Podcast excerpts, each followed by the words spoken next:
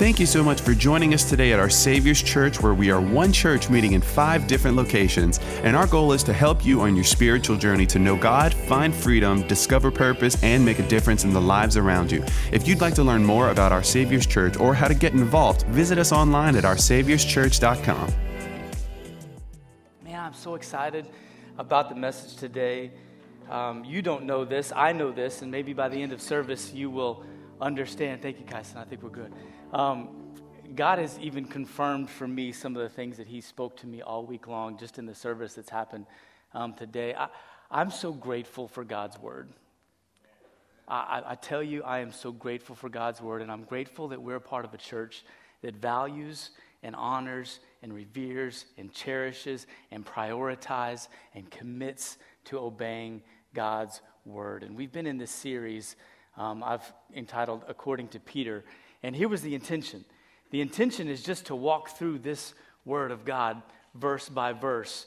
And what I'm seeing God do in the middle of us walking through this is no less than, than incredible for me. I'm, I'm super grateful. We didn't want to just jump right into the content of the two letters that Peter wrote without first spending a little bit of time talking about his character. So we've, we've done that. And I'm, I'm, I'm, enjoying spending some time looking at what he did, the things that he did really well, and I'm enjoying some time, if I'm honest, seeing about the things that he didn't do so well. How many of you are encouraged by the things Peter did well?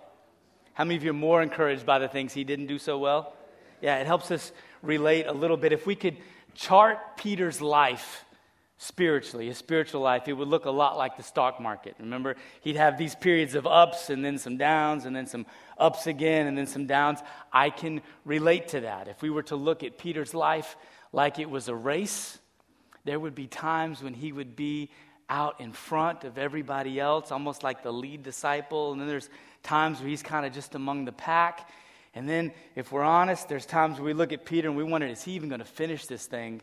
This guy is messed up so many, many times. And we, go we, we discovered that the Bible makes a lot of efforts to let us know about all of his ups and his downs so that we can relate to Peter. Have you enjoyed learning about Peter and his words so far? Okay, for the rest of you that don't, maybe I'll do a better job today and we can all get excited about it. God does use Peter powerfully, and it reminds me that, listen, if God can use a man like Peter, then God can use me. God can use me. But I need you to understand something. The Peter that we read about when we read 1st and 2nd Peter in Scripture is not the same Peter that we read in the Gospels. And you say, wait a minute, I thought it was the same person. Listen, it's the same person biologically, but it's not the same person spiritually. Something has changed. Something has happened in this guy's life. You, you would understand this if I shared this verse with you a little bit better. 2 Corinthians 5.17 this is Paul writing. He says, Therefore, if anyone is in Christ, he is a new creation. The old has passed away. Behold, the new has come. And if you've come here today and you say, Pastor Don, there's some things in my life that I wish I could leave behind, I got news for you. You're in a great place. You're at a place where God has made a regular habit of taking old things and making them new old mindsets, old behaviors, old patterns, and restoring them and bringing about new ways and different ways of thinking to help change us and shape us. But listen, the kind of work that God does, the kind of thing that He did in Peter's life, is an inside out kind of change. And so when we look at Peter, when we're reading in 1 Peter and 2 Peter, and we, we remember the Peter in the Gospels, this is no longer the same mediocre fisherman. This is an apostle of Jesus Christ. He's not the same guy that's getting called by Jesus to come and follow. This is a guy now who's getting called by government officials and military leaders to come and lead them in the direction that they think God is going. He's walked with Jesus, he's been filled by the Holy Spirit, and sure, he parts his hair the same way. He still enjoys his mother's gumbo over everybody else's, but this is a completely different guy. And only a man that's been with Jesus and filled by the Holy Spirit can make such a drastic transformation. And if you didn't know any better, you would swear he's a completely different guy. That's why I like Peter, to be honest with you, because sometimes I get it right, sometimes I don't. And sometimes I'm a pretty good leader. And then sometimes I wonder, am I ever going to finish this thing as strong as the way that I started. Anybody can relate to that? Yeah, and I'm just telling you, I know this to be true. There are days when I'm doing really, really well and days when I'm not doing as well as I would like to. But I know this I'm not the same. I'm not the same. Isaac led us so powerfully in worship today to just reflect on all the wonderful things that God has done for us. I think we need moments like that to look back and say, God, I know I'm not where I'm supposed to be, but I can't deny the work that you've done in my life. I'm different. Say that with me different. You know, understanding the context of the writing in our Bible um, can give you some valuable insights. When, when you read the Psalms that were written by King David, and it's, it's like reading his journal right? You get the ups and the downs and the ins and the outs and the in real time where he's at, right? You read Psalms, it's like, God, you're amazing. And then the very next one is like, where are you? I don't know you, right? God, I could, I could do anything. I could leap over a wall. Please don't let my enemies crush me. It's like in and out, up and down. When we read 1st and 2nd Peter, however, it's not like reading his journal as, as he struggles through these ups and downs. First Peter is like reading the wisdom of a man who's on the other side of his struggles. One who's absolutely screwed it up, but stuck with it, stayed the course, and overcame. He's speaking not just with spiritual authority, he's speaking with moral authority as well. He'd say things like, Hey, let me tell you what I know. This isn't theory anymore. I've been where you are, and I've also made it to the other side. He would say, If you want to be different, let me help you. And here's Peter's outline for us today as we're going to dig in, going verse by verse through 1 Peter. According to Peter, number one, you're now different. Number two, so you must think different. And three, so you can behave different. That's where we're going today. I'll give you all the, all the rules up front. And then let's jump in. And it's, it's kind of a phenomenal concept if you think about it really. You'd think just by being different on the inside that automatically you would behave differently. But we're going to have to go through this journey with Peter and watch him unpack how we get from being to behaving. We spent last week talking about our salvation, the difference that it makes in our lives while we're living here on this earth in this fallen world. And here's the big truth your salvation is not this new concept. Scripture shows us this is something that God has had planned long ago. And Peter takes a couple of verses right in the middle of chapter 1 to catch us up to this ongoing story that's been happening ever since creation. Look at this in 1 Peter chapter 1 verse 10. This salvation was something even the prophets wanted to know more about when they prophesied about this gracious salvation prepared for you. Here's what he's saying. About 2800 years ago, there were some prophets that saw what God was doing.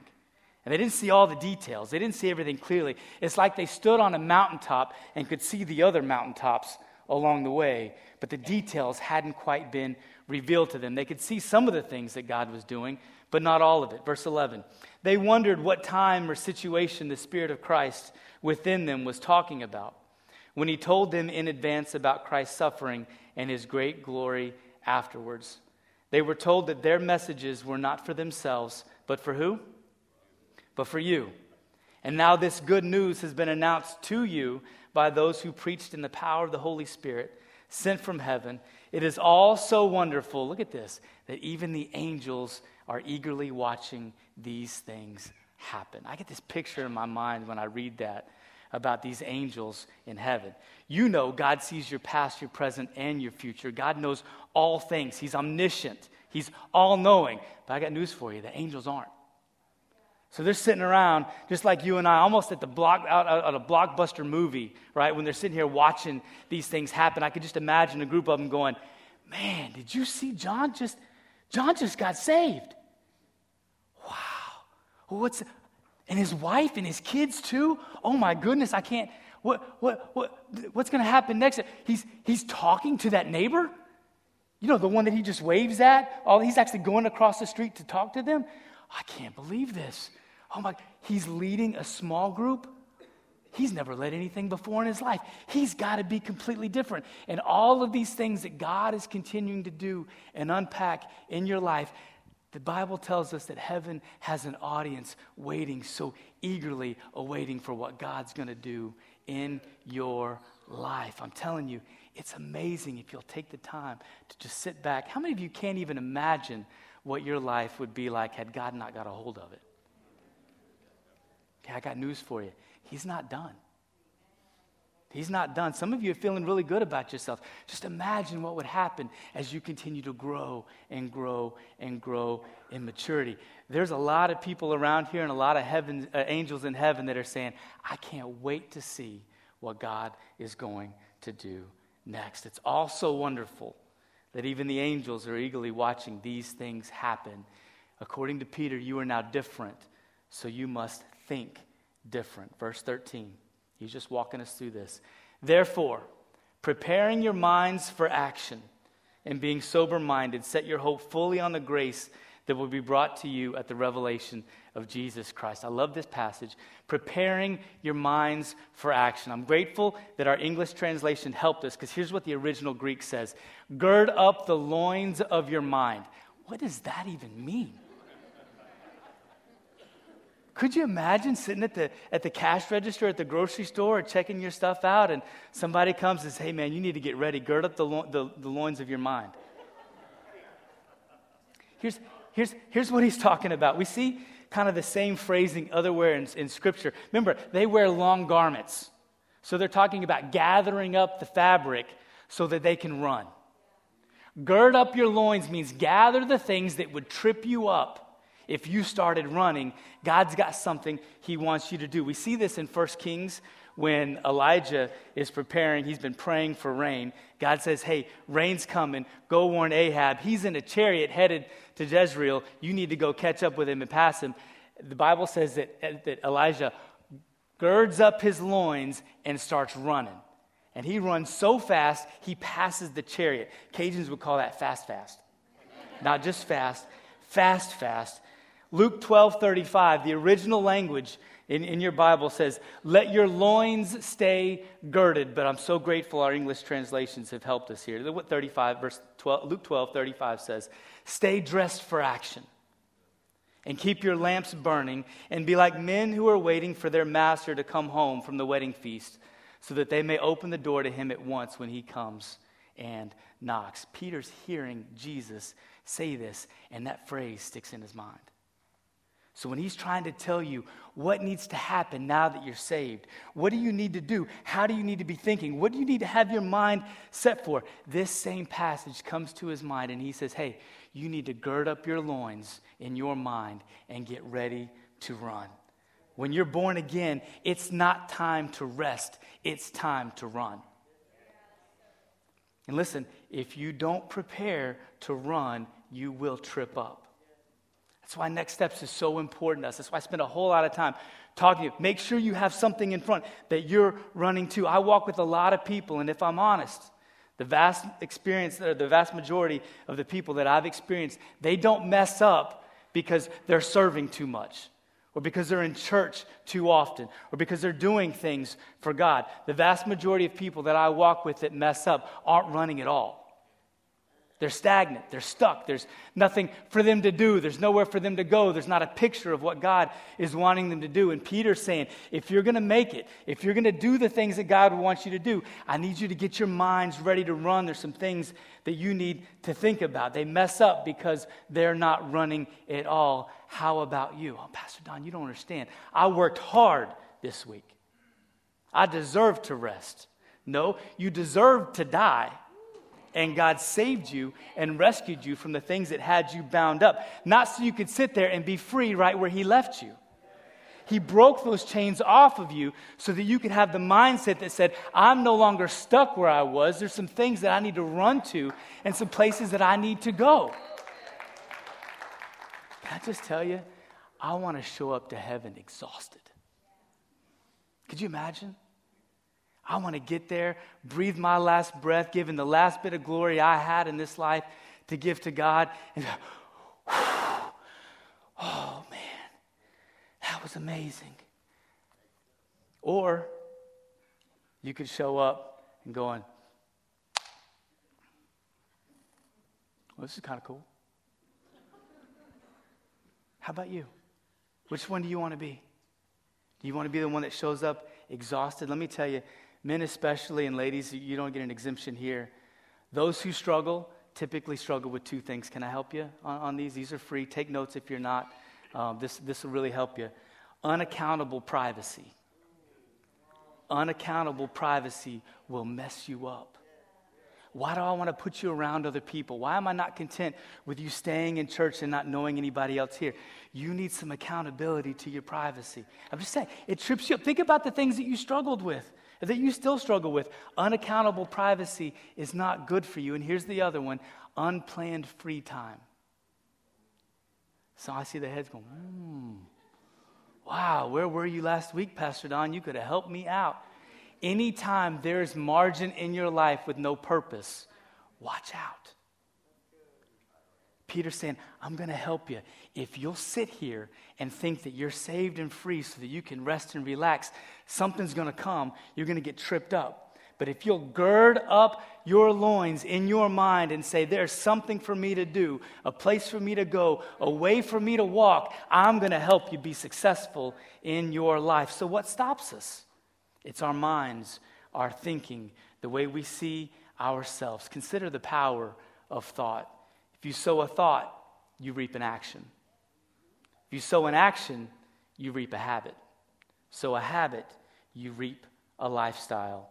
And if you sow a lifestyle, you reap a destiny. Some of us don't even realize that our future has a lot to do with how we are thinking. Here's the same verse, 1 Peter 13. Therefore, preparing your minds for action and being sober minded. That sober minded is a big theme throughout Peter's letters. We're going to see it three more times just in 1 Peter alone. Be self controlled, be sober minded, be sober minded, be watchful. Paul notices the same thing in 1 Thessalonians chapter 5. He says, So then, let us not sleep as others do, but let us keep awake and be sober. For those who sleep, sleep at night and those who get drunk are drunk at night. But since we belong to the day, let us be sober, having put on the breastplate, of faith and love, and for a helmet, the hope of salvation. Now, listen, he's not talking about sleeping. He's not talking about sleeping. Biologically, you need sleep. He's not talking about drinking, is he? No, even in southern Louisiana, we know a good number of people who get drunk before it's even nighttime.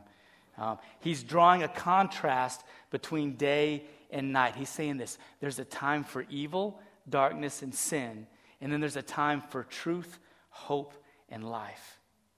Breastplates and helmets are types of armor for people in battle, for people in action. And if you're not going to be active in your faith, you don't need any armor. Pastor Don, I've never done anything for God before. What are you talking about? You're different now. You're different now. You need to think differently. What's hard? I'm afraid, Pastor Don, I'm going to mess it up. I'm afraid I won't do it right. Listen, Peter would say, Yeah, me too. Me too. And here's the key don't trust in your own abilities, trust in his grace. Let's finish the verse. First Peter chapter 1, verse 13. Therefore, preparing your minds for action and being sober minded, set your hope fully on what? the grace that will be brought to you at the revelation of Jesus Christ. There's that future language again. There's that will be brought to you. He does not call the equipped, He equips the called. The world has tra- taught you to trust in your own abilities, and we have to change our thinking in order to place our trust differently. It takes a different kind of thinking. It takes a Philippians 4 kind of, I can do all things through Christ who gives me strength kind of thinking. According to Peter, you're now different. So you must think different so you can behave different. Now, watch this connection Peter makes between our thinking and our actions in verse 14. Very next verse. As obedient children, do not be conformed to the passions of your former ignorance. Ignorance is a thinking word, Conformed is an action word. Your former thinking will affect your current actions. I'm going to say it this way if you continue to think the way you thought, you'll continue to act the way you've acted. Something's got to change. Something's got to get unpacked. More on this in just a minute. Verse 15. But as he who called you is holy, You also be holy in all your conduct, since it is written, You shall be holy, for I am holy. That's a big bomb Peter just dropped on us in the middle. I just got you guys thinking you were supposed to run, and now he's talking about being holy. I struggled with this initially, true. That's a, it's a big truth bomb. And if anyone would know how difficult and monumental a task it would be to be holy like Jesus, your boy Peter would understand how hard and how difficult this is. But you got to understand this. You don't get to say, but I grew up in this neighborhood. You don't get to say, but this is how my daddy treated me. You don't get to say, but this is how they're different from their different, or what their thing is and this thing is. And you don't get to make those excuses. Peter takes away the victim card because you have the same Jesus that everybody else does. You have the same grace that everybody else does in the middle of this. You have been called. You've been called. And it's not your past that informs your future, it's your calling that informs your future. So Peter's trying to say, listen, stop looking at the way you were, start looking at how he's called you to be. And everything you need, he will bring to you. It's called grace. 1 John 3 1 through 3 says this See what kind of love the Father has given to us, that we should be called children of God. And so we are. The reason why the world does not know us is that it did not know him. Beloved, we are God's children now, and what we will be has not yet appeared. But we know that when he appears, we shall be like him because we shall see him as he is. Don't miss the last verse. I, hi- I highlighted it for you. And everyone who thus hopes in him purifies himself as he is pure. My hope in God's promises will lead me to purify myself. I'd say it this way real hope will lead to real purity. Hope and holiness go hand in hand. It's Peter, it's not me. Some of you got real quiet on me. You're, you're like, Pastor Don, are you you're saying that God's given me this hope? He's given me this salvation. He's called me to run, but it's not just good enough that I run. I have to be holy too. I have to, my behavior matters. My, my purity makes a difference in the way I'm going to be able to lead this. Look at my face. Yes. Yes, it does. And it's super, super important. But listen, despite what the enemy would have you believe in a moment like this, holy is not the same as perfect. It's not. The root word for holy means different. It means different. Yes, different from your previous lifestyle. That's part of it. But it's also this idea that you need to live in a way that's different from the world around you. Get your mind in gear. Let's start running. And while you're running, rely on the grace that God has given you when you placed your hope in Him. And let's think differently so that we can behave differently because your purity matters in the life that God has called you to walk in. Y'all with me so far? Are your necks still working? Some of you, I had head nods earlier. Some of you are like straight ahead. If I don't, if I look straight ahead, He won't look at me while He's preaching. God's people have always been different. When you read your Old Testament, the priests, the priests were different. The Jews were different than those around them. And it's no different for us Christians. We are to be different in this world, but not of this world. And here's what happens as God starts to change you from the inside, you become increasingly more and more uncomfortable with the world around you. His work does something from the inside out. You may think you fit now, just wait. You ain't fit no more. God changed you. We're scrolling through uh, Hulu the other day, and uh, how many of you tried to put a movie on for your kids, you know, from back in the day that you watched when you were a little one and couldn't get a few minutes in before you realized, we are not watching that today? Whoo! Never mind, kids, this was not a good movie. The things I used to watch and never even had, it didn't bother me at all. Language people used to say, and it just, whatever. Now I see that, I'm like, whoa, golly, that's, what, what happened? God changed me. He's changed me. He's changed my thinking. And now, as a result of my thinking differently, I'm behaving differently as well. If it hasn't happened to you yet, don't worry, it will. You're going to become increasingly more and more at odds with people and places with which you once fit. I would say it this way personal holiness is birthed in your heart, but it is carried in the mind and will be evidenced by your hands, your feet, and your mouth. How do we judge the fruit? Where are the hands touching? Where are the feet going? What is the mouth saying? That tells me what the head and what the heart are thinking. If there's a disconnect between what's in your heart to do and what you see as fruit from your hands, your feet, and your mouth, Peter would say, Let's look at your thinking. If there's a difference between your heart, what you intend to do, the things, I'm trying to do it this way, but I'm not. I keep doing the other thing. If what I see produced from my hands is different than what I wanted in my heart, Peter would say, we need to start with the way that you're thinking.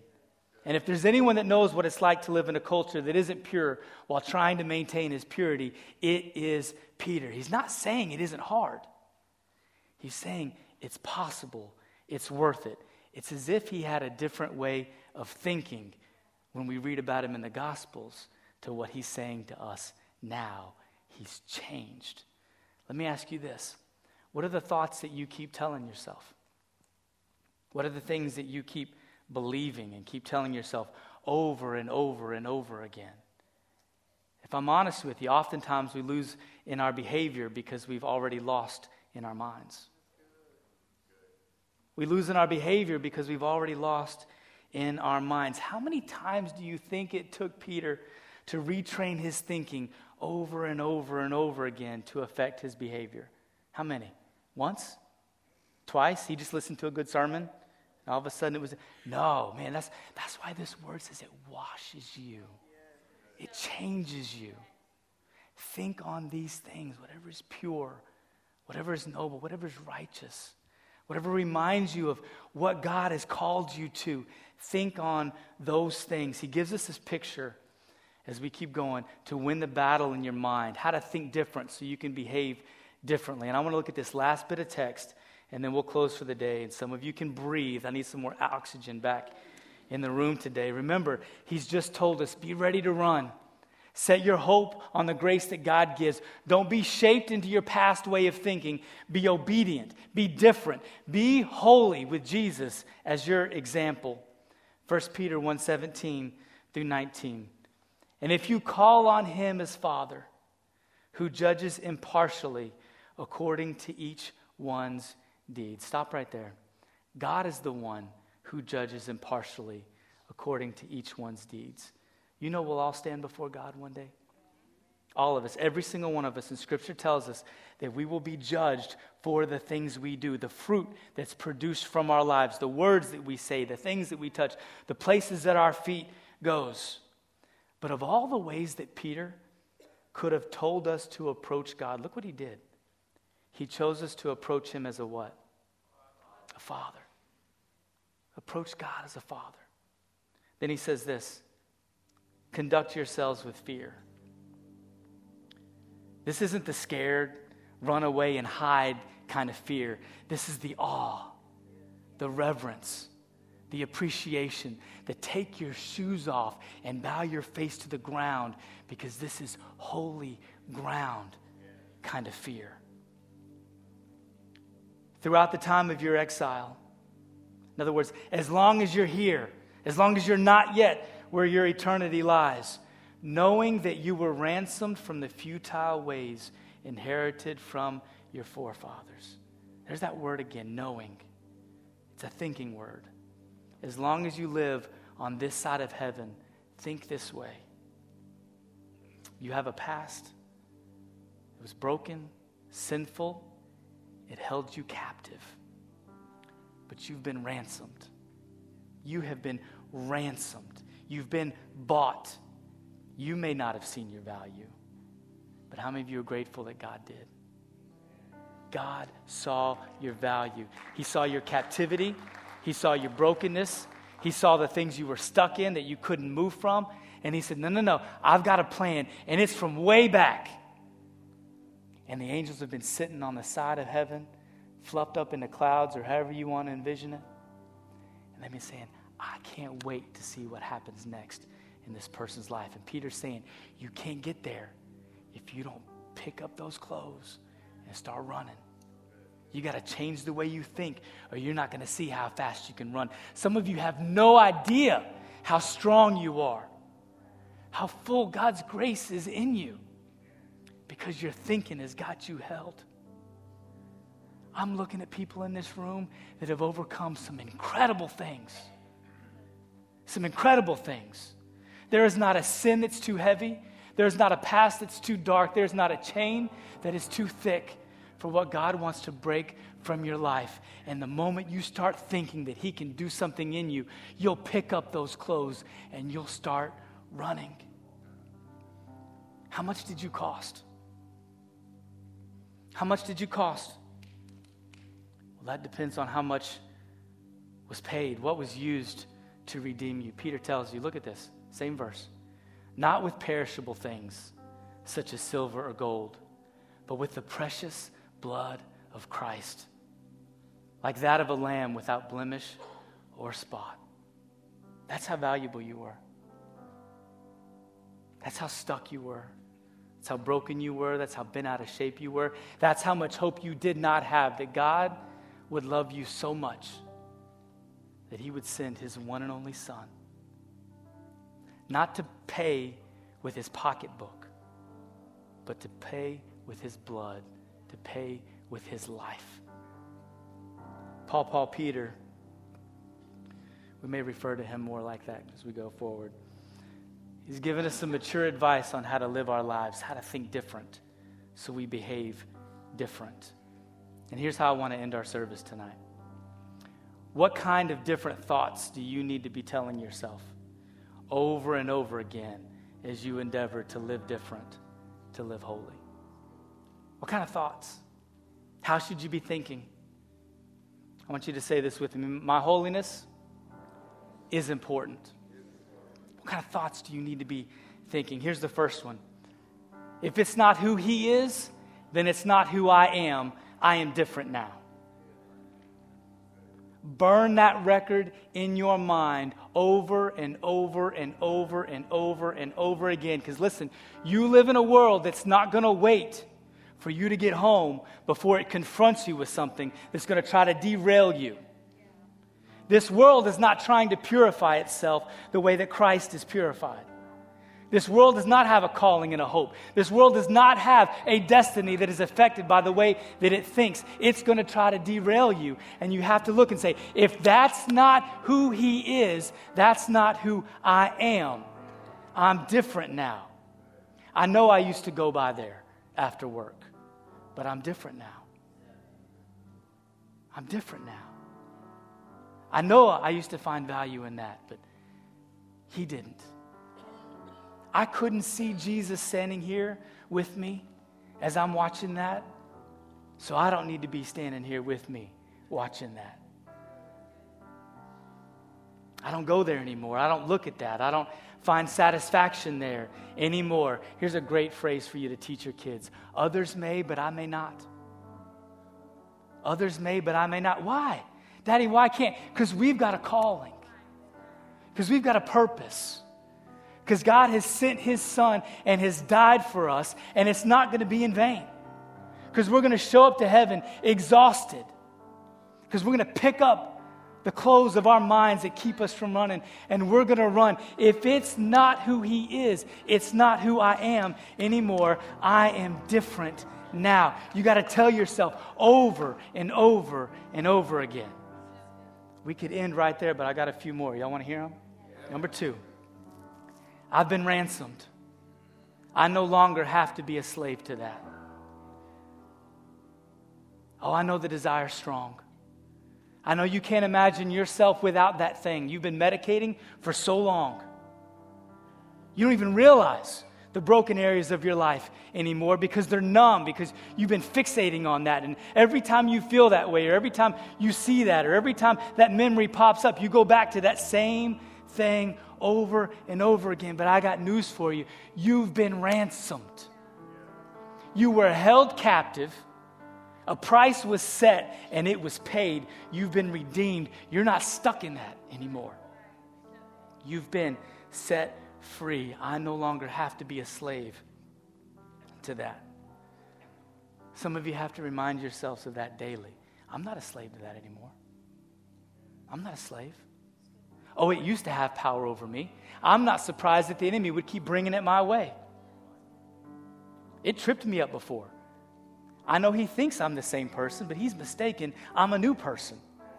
I'm not the same person that used to be tripped up by that. Now, I'm not saying you're completely healed of everything. If you've been struggling with alcohol, don't go back to a bar. You ain't got to prove to nobody whether you can do without that. God's made a change in your life. He's called you to go somewhere. Don't go back to those same ways of thinking, those same behaviors. Listen, you've been ransomed. How crazy would it be for somebody to be kidnapped, held captive, freed, and then go back to the kidnapper? But you do that regularly. You've been redeemed, you've been set free. My chains are gone. I've been set free, we sing. Here's the third one I have a new value, I have a new birth, I have a new father.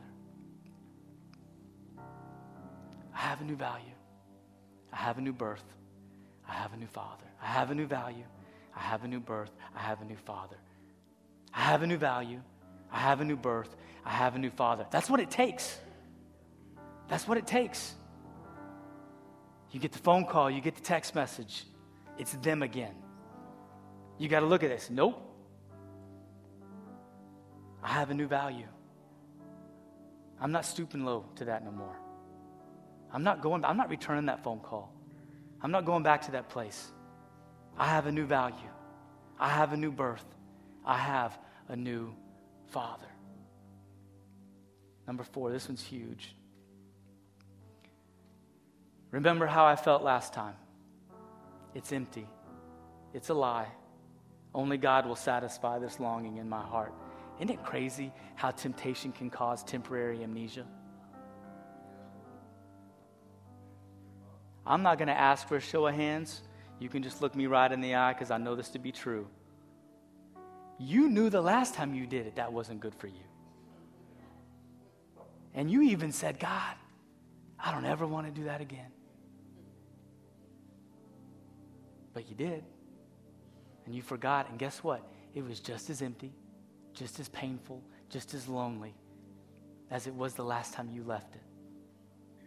When are we going to remind ourselves that that's empty? It's a lie. I'm not going back to it. That's not who I am. I remember how I felt last time. Only God will satisfy this longing in my heart. Take a minute and say, What is it that I'm missing? That is causing me to want to go and express it in this way? How am I medicating? What is empty? What's hurt in me? God, can you feel that? Can you touch that? God, can you satisfy that place in me that's empty? Y'all still with me? It's awfully quiet in here. It's helpful? Talk back to me. I've got a couple more. Number five, when I fall short, I can come to Him just as before. You got to remind yourself. You got to tell yourself over and over and over again when I fall short, I can come to Him. I can come to Him just as I did before. Each time, every time, and experience that same grace and that same forgiveness. That grace and that forgiveness is not there so that you can mess up every single time and continue in your sin so that grace may abound. Certainly not, Paul says. But he loved you with a love before you ever knew he loved you. And it was enough to handle every past sin, every present sin, and every future sin in your life.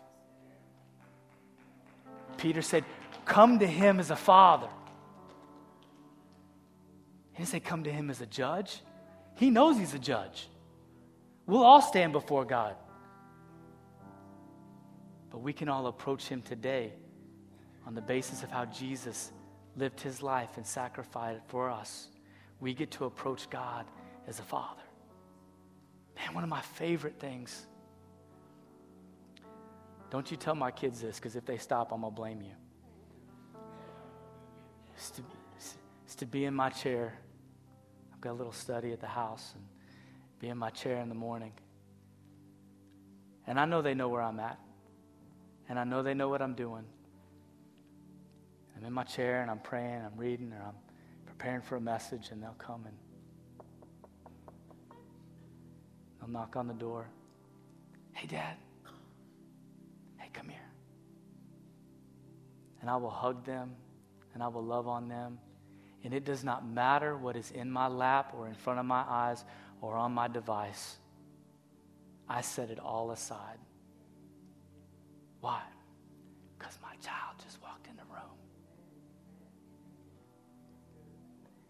And if me as a father, with all my frailties, with all my insecurities and my shortcomings, can respond like that when my child comes in the room, how much of heaven's attention do you think you capture when you say, Daddy, I need you? There is not a thing that He won't put aside. You can come to Him. When I fall short, I can come to Him just as before. And when you continue to remind yourself over and over again, your new, different way of thinking will change the way that you live. That's what Peter would tell you. How many of you believe that?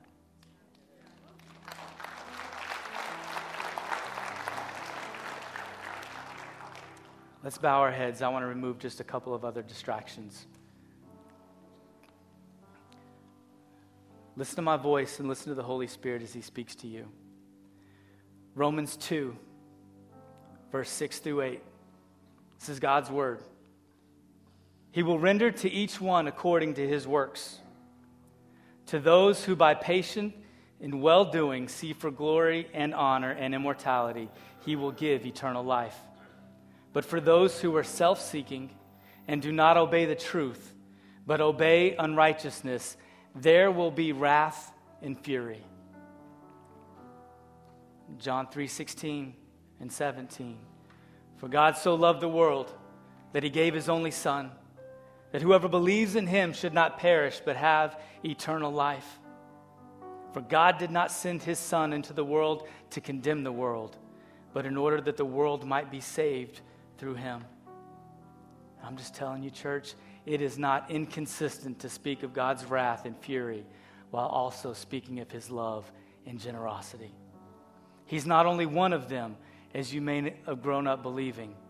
According to Peter, you can call on him as a father today while carrying yourselves in a holy awe and reverence, knowing that because of Jesus, you've been ransomed from an eternity in hell. Listen to me, church. God cannot be your father if you don't recognize Jesus as his son and your Lord. You must repent of your sins and invite Jesus to be the Lord of your life. Jesus said, I am the way, the truth, and the life. No man comes to the Father except through me. To Nicodemus, that very religious man, others would look at him and think, this guy has it going on. Jesus looked at him and he said, This, hey, do not marvel that I say to you, you must be born again. Pastor Don, how am I born again? How can I approach God as a father? I would tell you, you can do so as simple as ABC. A, admit.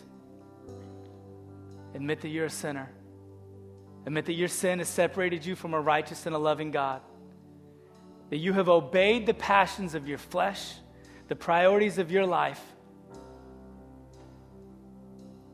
and it's cost you. If you're here today and you say, Pastor Don, I can I can see my sin in a brand new way. I never saw it that way before. That's A, admit. B is believe. Believe that God sent his son Jesus to pay a debt that you incurred that you couldn't pay, to live a life that you can't live without Him. And it's believing that God did this. How do I approach God as my Father? By believing that Jesus is His Son and that Jesus paid a way for me to do so. He's not just a good man, He's not some religious leader, He's not a prophet. Christianity is different from every other religion in this. It's not a religion at all, it's a relationship. And God sent Jesus so he could have a relationship with you, and you got to believe that he did that. A, admit, B, believe, and C is confess. You got to confess him as Lord and Savior. I know it's easy when you're struggling, when life is broken, when it's hard, and you need someone to save you. Coming to church can make you feel better, but it won't change your future. Committing to Christ as your Savior and your Lord, that His way is better than your way. That makes all the difference. If you're here today and you say, Pastor Don, I admit, I believe, and I confess, and I'm ready to approach the Father as a Father. I don't want to embarrass you. I don't want to call you out of your seat ask you to stand up in any way, but I do want you to do this. I want to pray for you. And if you're here and you say, Pastor Don, I want to be born again, I want to run. I want to show up to heaven exhausted. I want to know the purpose and the plan that God has for me, and I want to spend every last breath seeing that become a reality. And if you're saying that I can do that with the grace that God gives through the empowerment of the Holy Spirit. And I've never been born again, but I want to be born again today. I want to ask you all over this room would you lift your hand so I know who I'm praying with today? Thank you, ma'am. I see your hand. Go ahead, lift them up. Thank you. I see your hand. Thank you. I see your hand. Both of you, I see your hand. Thank you. I see your hand. I see your hand. Thank you. I see both your hands. Thank you. I see your hand. Up in the balcony. I see your hand. Thank you. Thank you. I see your hand. If you raise your hand, you can place them down. Christians in the room, I want you to be praying. One more time before I go, before I lead us in a prayer. If you missed raising your hand, you're saying, I, I, I know I need to. If you raise your hand before, don't raise it up again. But if you want to be included in this prayer, if you want us to pray with you, Raise your hand now so I can see it. One more time. Thank you, ma'am. I see your hand. All right, church, I'm going to lead us in a prayer. You put your hands down.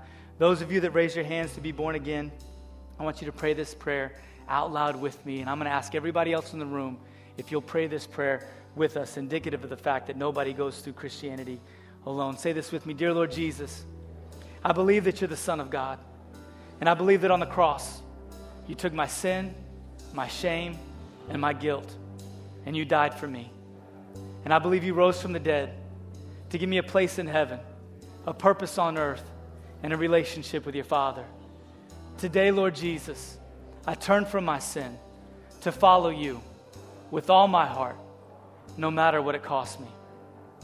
And I declare that God is my Father, Jesus is my Lord and Savior the Holy Spirit is my helper, and heaven is now my home. In Jesus' name, amen. Amen. Let's celebrate with those raise their hand.